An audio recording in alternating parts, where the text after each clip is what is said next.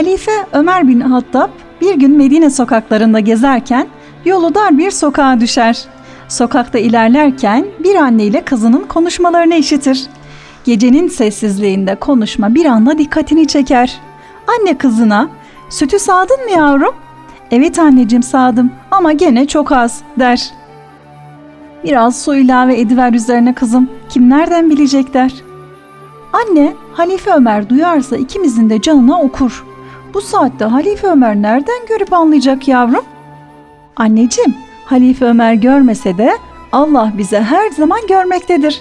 Kızın annesini ikna ettiğine şahit olan Halife Ömer hiç sesini çıkarmadan oracıktan ayrılır. Ayrılır ayrılmasına ama işittikleri çok hoşuna gitmiş, kızın dürüstlüğü ve Allah korkusuyla annesine karşı çıkışı onu çok duygulandırmıştır. Halife Ömer bir süre sonra çok sevdiği oğlu Asım'ı yanına çağırır ve kendisini evlendirmek istediğini, onun için uygun bir aday bulduğunu kabul etmesi halinde düğünlerini yapmak istediğini söyler. Asım insanları tanıma konusunda babasının ne kadar yetenekli olduğunu iyi bildiğinden babasının isteğine olumlu cevap verir. Halife Ömer ev halkıyla beraber kız evinin yolunu tutar. Kapıyı çalar, koskoca İslam devletinin halifesini karşısında gören kız çok heyecanlanır. Ne diyeceğini bilemez. Halife Ömer, kızım annen evde mi der. Kız, evet evet buyurun der ve misafirleri evin bahçesine alır. Halife Ömer kızın annesine hayırlı bir mesele için geldiklerini Allah'ın emri peygamberin kavliyle oğlu Asım'a kızını istediklerini söyler. Konuşmaları duyan kız oracıkla heyecandan bayılacak gibi olur. Annesi duyduklarına inanamaz. Heyecandan peki efendim siz nasıl uygun görürseniz diyebilir. Kısa süre içerisinde düğünleri yapılır, mutlu bir aileleri ve çok sayıda çocukları olur.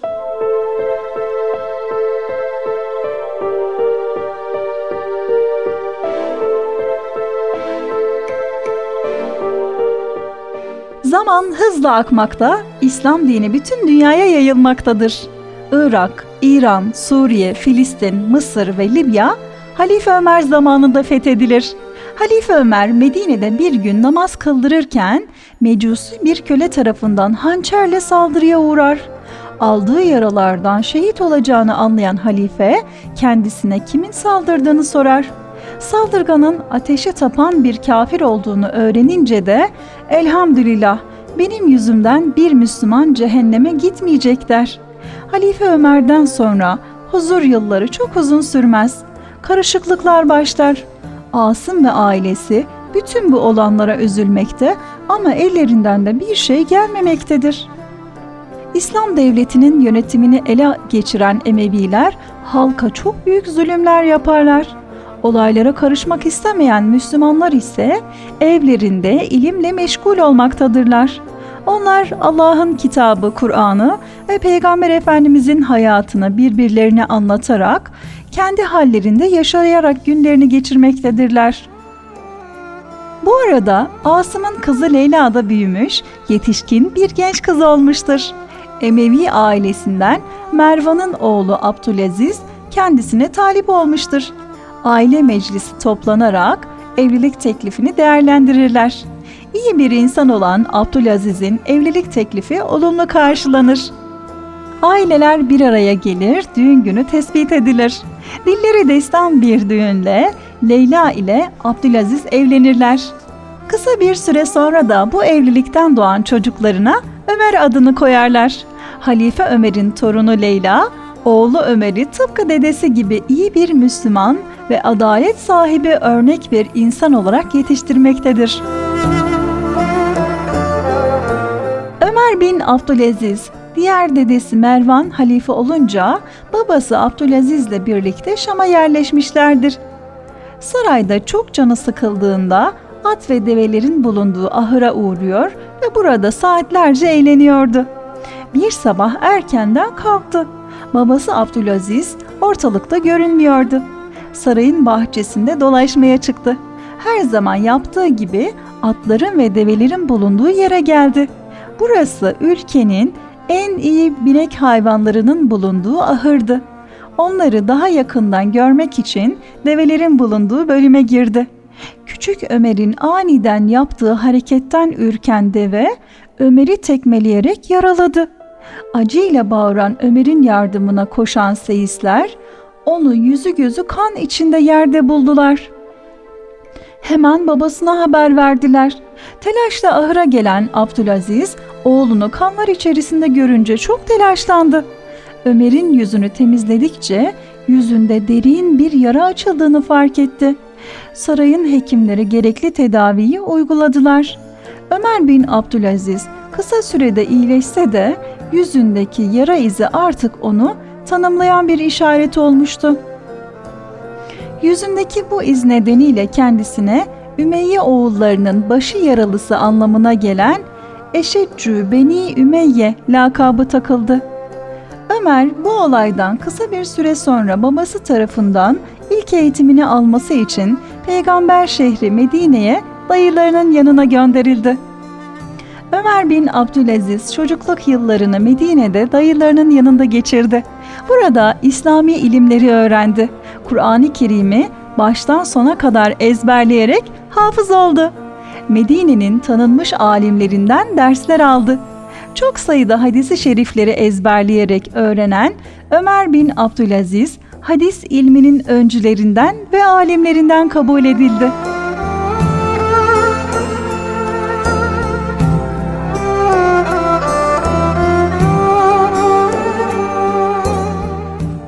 Sevgili Peygamberimizin arkadaşlarından Enes bin Malik ve dayısı Abdullah bin Ömer başta olmak üzere birçok sahabiden Peygamberimiz Hazreti Muhammed sallallahu aleyhi ve sellemin hayatını dinleme imkanı buldu. Peygamberimizin hayatını çok iyi öğrenen Ömer, bütün işlerinde onu örnek alarak yaşayacaktır. Medine'de eğitimini tamamladıktan sonra Mısır valisi olan babası Abdülaziz'in yanına gitti. Bir süre sonra Mısır'da ailesiyle beraber kaldı. Babasının vefatı üzerine halife olan amcası Abdülmelik, yeğeni Ömer'i Şam'a çağırdı. Ömer bin Abdülaziz'in güzel ahlakı ve üstün meziyetlerini çok beğenen amcası Abdülmelik, kızı Fatıma ile yeğeni Ömer bin Abdülaziz'i evlendirdi. Bir süre sonra da Hicaz'a vali olarak tayin etti. Ömer bin Abdülaziz Medine valiliği görevini tam 7 sene yaptı. Çok önemli bir görev olan haç emirliğini de valiliği süresince 5 defa yaptı. Halifenin talimatıyla Mescid-i Nebevi'yi genişletti. Resulullah sallallahu aleyhi ve sellemin namaz kıldığı diğer mescitleri de tamir ettirdi. Ömer bin Abdülaziz Medine valiliği döneminde refah ve bolluk içinde bir hayat sürdü.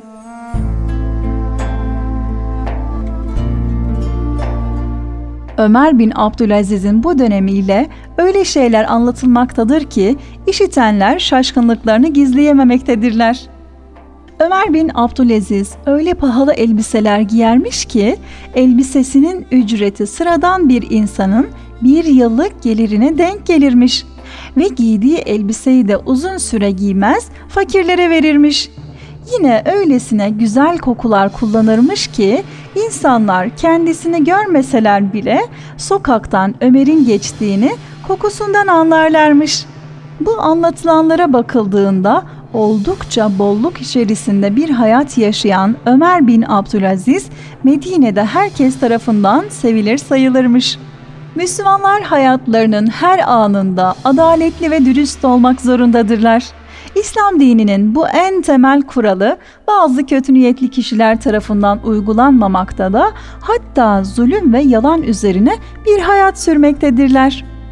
Dünyada daha rahat ve kolay bir yaşam sürebilmek için başka insanlara haksızlık yapmaktan çekinmeyen çok sayıda insan bulunmaktadır. İşte bunlardan bir tanesi de Ömer bin Abdülaziz ile aynı zamanda yaşamış olan Haccaç'tır.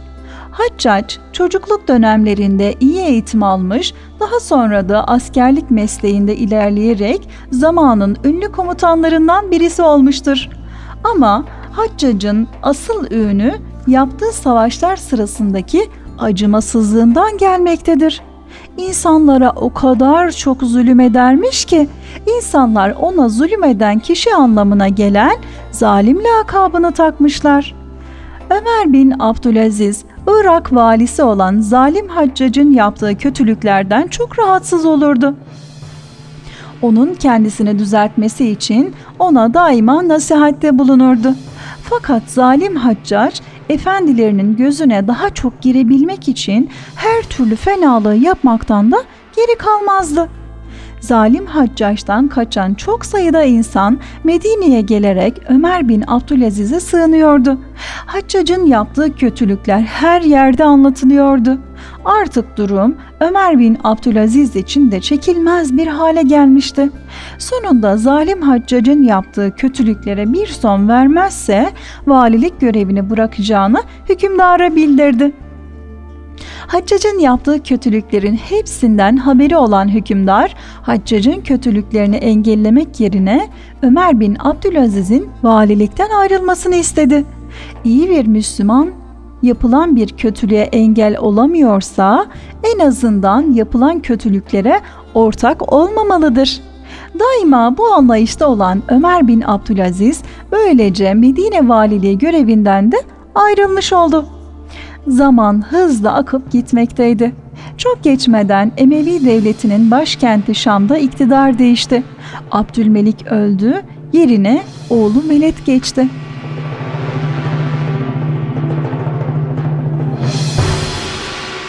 Velid bir süre sonra kardeşi Süleyman'ı veliahtlıktan uzaklaştırıp yerine kendi oğlunu getirmek istedi. Bunu öğrenen hanedan üyesi Ömer bin Abdülaziz duruma itiraz etti. Hükümdarın bütün baskılarına rağmen kendisine dayatılan durumu kabul etmedi. Velid, Ömer'in ve diğer akrabalarının itirazlarını kabul etmek zorunda kaldı. Öldükten sonra da yerine veliaht olan kardeşi Süleyman hükümdar oldu. Halife Süleyman, Ömer bin Abdülaziz'in daha önce kendisinin veliahtlığı hakkında göstermiş olduğu vefakarlığı, güzel ahlaklı ve şahsiyetli birisi olduğunu bildiğinden, ölümünden sonra yerine onun halife olmasını istedi. Süleyman en yakın arkadaşı Recai'yi yanına çağırarak ona kendisinden sonra kimin halife olması gerektiği konusunda düşüncesini sordu. Yakın dostu ve sırdaşı olan Reca ise Halife Süleyman'ın ahiretini düşünüyordu. Çünkü bu sorumluluk o zamanlarda hükümdara aitti. Bu nedenle Müslümanların başına iyi ve adaletli bir hükümdarın geçmesini istiyordu. Ömer bin Abdülaziz'in en uygun aday olduğunu söyledi. Halife Süleyman Ömer bin Abdülaziz'e akrabalarının itiraz edebileceklerini, onun halifeliğinin engellemek isteyeceklerini söyledi. Reca bu konuda elinden gelen her şeyi yapacağına söz verdi. Süleyman kağıt kalem getirterek kendisinden sonra yerine geçecek kişinin Ömer bin Abdülaziz olacağına dair vasiyetini yazdırdı. Hemen arkasından da akrabalarını çağırtarak onlara kendisinden sonraki veliahtı belirlediğini ve herkesin de aldığı bu karara uyacağına dair söz vermelerini istedi. Ama veliahtın adını onlara söylemedi. Orada bulunan herkes halifenin almış olduğu karara uyacaklarına söz verdiler. Halife vasiyetini yakın dostu Reca'ya emanet etti. Birkaç gün sonra da vefat etti. Reca, halifenin vefat ettiğini öğrenir öğrenmez Emevi ailesinin ileri gelenlerini saraya davet etti. Onlara Halife Süleyman'ın vasiyetine bağlı olup olmadıklarını yeniden sordu. Onlar da söz verdikleri gibi bağlı olduklarını söylediler. Bunun üzerine Reca vasiyetini açarak yeniden halifenin Ömer bin Abdülaziz olduğunu ilan etti. Bir takım itirazlar olduysa da gerekli tedbirleri alan Reca, orada bulunanların yeni halifeye biat etmelerini sağladıktan sonra halkı mescitte topladı. Ömer bin Abdülaziz, vallahi ben bunu Allah'tan istemedim diyerek bu önemli görevi istemediğini söyledi. Biat törenine katılanların birçoğu bu görevlendirmenin son halifenin vasiyeti olduğunu ve en uygun kişinin de kendisinin olduğunu söylediler. Bütün itirazlara rağmen devlet ileri gelenlerinin ısrarla görevi kabul etmek zorunda kaldı. Ömer bin Abdülaziz, Halife Süleyman'ın cenazesini defnedip evine döndüğünde hizmetçisi onu oldukça üzüntülü gördü. ''Ne oldu, niçin bu kadar üzgünsünüz efendim?'' dedi. Halife Ömer, ''Benim gibi biri üzülmesin de ne yapsın? Çünkü ben herkesin hakkını Allah benden hesap sormadan önce sahiplerine vermek istiyorum.'' dedi. Sonra halkı camide topladı ve onlara şöyle dedi.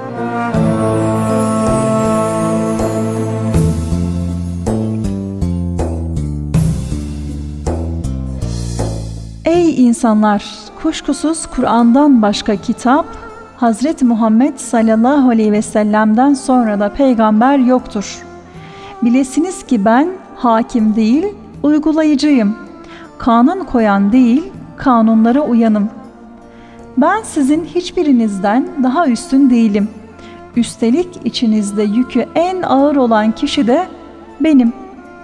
Zalim hükümdardan kaçan kişi zalim değildir.'' Şunu iyi bilin ki Allah'a isyan edilen yerde kula itaat edilmez dedi. Ömer bin Abdülaziz Allah'a iman, Allah'ın kitabı ve Resulünün sünnetine uymakta, takva, zühd ve kanaatkarlıkta dedesi Ömer bin Hattab'a çok benziyordu. Halife olduktan sonra yakın bir dostu olan Süddi kendisini ziyarete geldi. Ömer bin Abdülaziz ona benim halife oluşum seni sevindirdi mi yoksa üzdü mü dedi. Süddi, halk adına sevindim ama senin için üzüldüm dedi. Ömer bin Abdülaziz, korkarım kendimi mahvettim karşılığını verdi. Süddi, korkuyorsan ne güzel ben senin korkmamandan korkarım dedi. Ömer bin Abdülaziz, bana nasihat et deyince Süddi, dikkat et Adem babamız tek bir hatadan dolayı cennetten çıkarıldı dedi.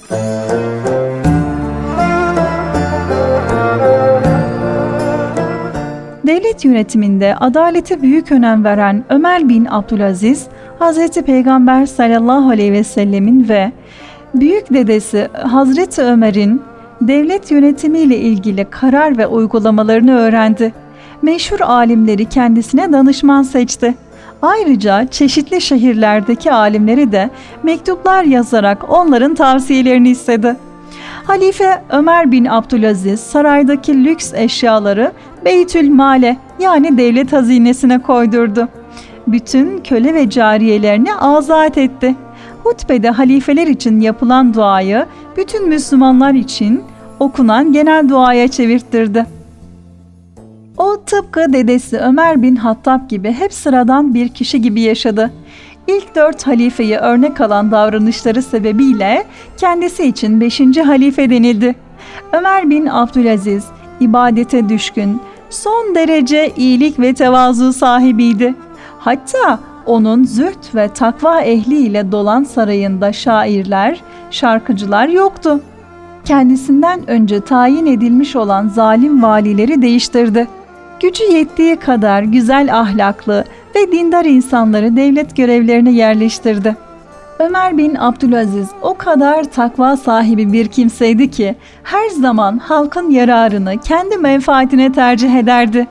Eşi Fatıma'nın Emevi hükümdarı olan babası Abdülmelik'in hediye ettiği çok değerli mücevherleri vardı. Bu mücevherler de diğer Müslümanların da hakkı olabileceğinden kuşku duyan Halife Ömer, eşi Fatıma'ya tercihini kendin yap. Ya mücevherlerini hazineye geri ver ya da onlar evimizdeyken ben burada yaşayamam dedi.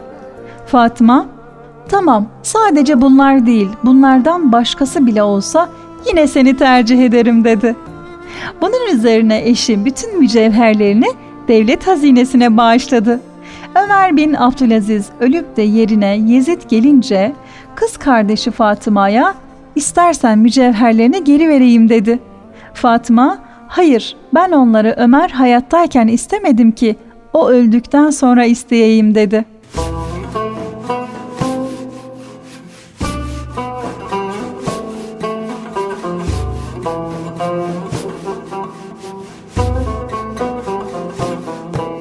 Ömer bin Abdülaziz adalet konusunda o kadar hassastı ki Onun yaptığı bu davranışlar başta akrabaları olmak üzere bazı kimselere anlaşılmaz geliyordu.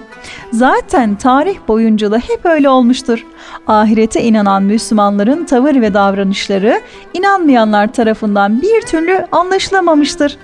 Çünkü hakiki Müslümanlar kendi menfaatlerinden önce Allah'ın rızasını dikkate alırlar. Ömer bin Abdülaziz başta karısı Fatıma olmak üzere çevresindeki insanları da etkiliyordu. Artık onun çevresi ve yaşadığı şehir tıpkı dedesi Ömer bin Hattab'ın yaşadığı şehir olan Medine'ye benzemeye başlamıştı. Ömer bin Abdülaziz hemen her gün valilerine mektuplar yazıyordu. Onlara insanlara haksızlık yapmamalarını emrediyor, adaletten ve İslam dininin kurallarından ayrılmamaları hususunda onları uyarıyordu. Valilerine mektup yazdıklarında küçük harfler kullanmalarını, çok fazla kağıt israf etmemelerini emrediyordu. Çünkü kağıtlar Beytül Mal'in yani Müslümanların ortak malıydı. İslam dininin kurallarına uymayan valileri de derhal görevden alıyordu. Artık insanlar her yerde güven içerisinde yaşıyorlardı. Müslüman olmayanlar da İslam'ın adalet anlayışını ve güzelliklerini görerek İslam dinine giriyorlardı. İslam dini insanlar arasında hızla yayılıyordu. Ömer bin Abdülaziz üzerindeki sorumluluğu yerine getirememekten çok korkuyor. Olabildiğince dikkatli bir hayat sürüyordu. Hatta bazı olaylar karşısında hanımı ve çocukları kendisine halife olmadan önce ne kadar rahat ve bolluk içerisinde yaşıyorduk. Şimdi ise yokluk ve sıkıntı içerisinde istiyorlardı. Halife olmadan önce çok değerli ve çok güzel elbiseleri bile beğenmeyen Ömer bin Abdülaziz, halife olduktan sonra çok daha basit gömlekler giyer ve onlarla da mutlu olurdu. Halifelikten önceki hayatı ile halife olduktan sonraki hayat arasında büyük bir fark olan Ömer bin Abdülaziz, kısa süren halifeliği sırasında kendi hayatını ve bazen de ailesini ihmal ederek halkın sorunları ile ilgilenmiştir.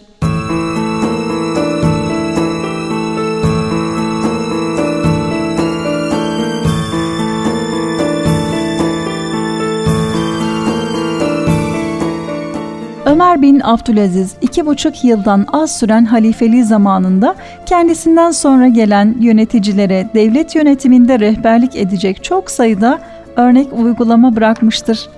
Akşamları herkes evine çekildiğinde o devlet işleriyle ilgilenir, yakın arkadaşları ve yardımcılarıyla gece yarılarına kadar çalışırdı. Herkes gittikten sonra da o çalışmaya devam ederdi.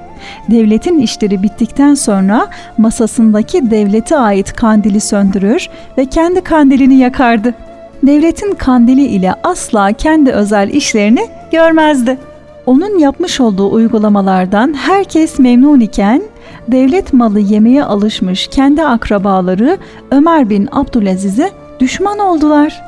Devlet malını kendi malları gibi gören Emeviler resmi işlerini bitirdikten sonra devletin kandilini söndürüp özel işleri için kendi kandilini yakan Ömer bin Abdülaziz'i hiç anlayamıyorlardı. Bir süre sonra da Ömer bin Abdülaziz'den kurtulmaya karar verdiler. Bunun için gizlice bir araya gelerek Ömer'den nasıl kurtulabileceklerini tartışmaya başladılar. Toplantıda bulunan herkes onu suçluyordu. Hatta içlerinden birisi olacağı buydu işte dedi. Herkes sesin sahibine döndü, konuşanı kuzeni Mervan'dı. Tuttunuz şehzadenizi Ömer bin Hattab'ın torunu ile evlendirdiniz. Olacağı buydu şimdi karşınıza ikinci Ömer bin Hattab çıktı. Bunda şaşılacak ne var dedi. Herkes susup kalmıştı. Mervan haklıydı. Ömer bin Abdülaziz tıpkı büyük dedesi Ömer bin Hattab'a benziyordu. Peki ne olacaktı? Böyle giderse kendi ailelerinde bulunan saltanat ellerinden uçup gidecekti. Zaten haksızlıkla elde ettikleri servetleri ellerinden gitmişti.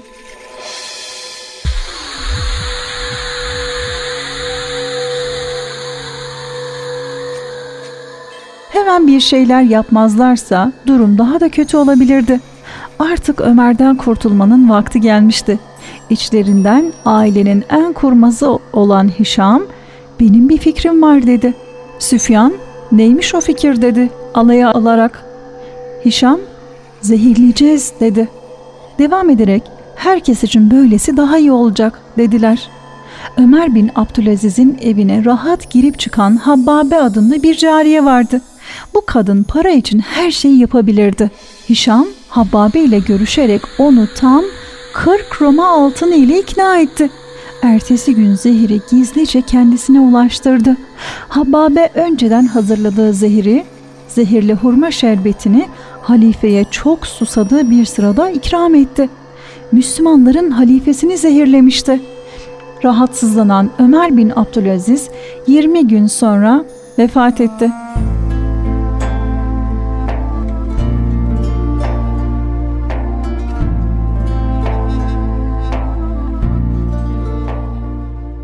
Hastalığı sırasında kendisinden sonra yerine geçecek olan Yezid'e nasihatlerde bulundu.